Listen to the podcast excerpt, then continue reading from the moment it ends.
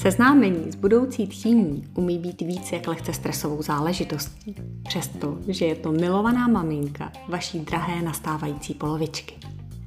A jelikož jsem v rámci své praxe asistovala několika seznamovacím přípravám a mám za sebou i vlastní zkušenost, dala jsem dohromady několik typů, které by vám mohly vaše budoucí osobní seznamování ulehčit.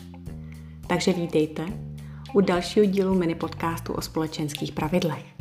Tentokrát na téma, jak na seznámení s tchýní.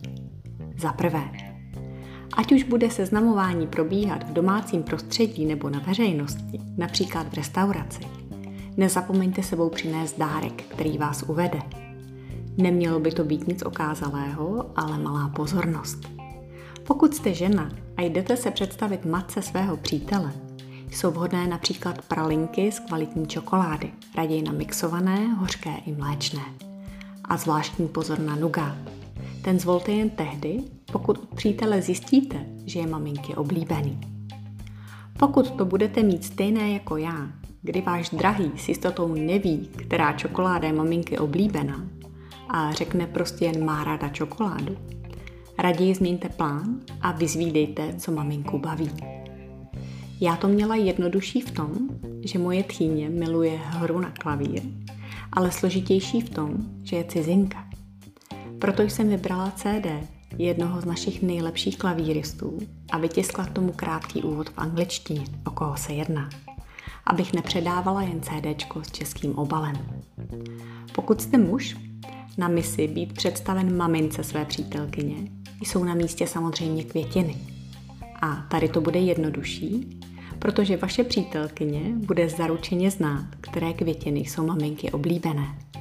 Jen nezapomeňte na lichý počet a to, že květiny se zásadně nepředávají v obalu, takže před předáním nezapomenout rozbalit.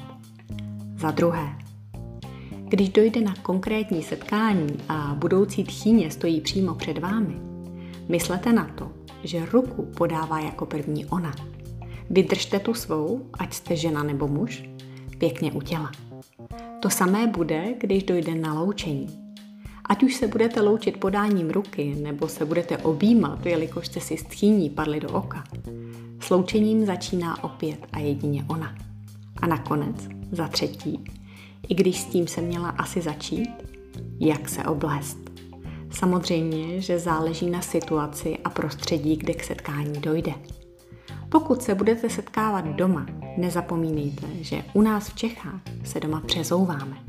Takže zvolte oblečení takové, abyste, až vás pod patku přezují do papuček, netáhli dlouhou sukni nebo šaty po koberci.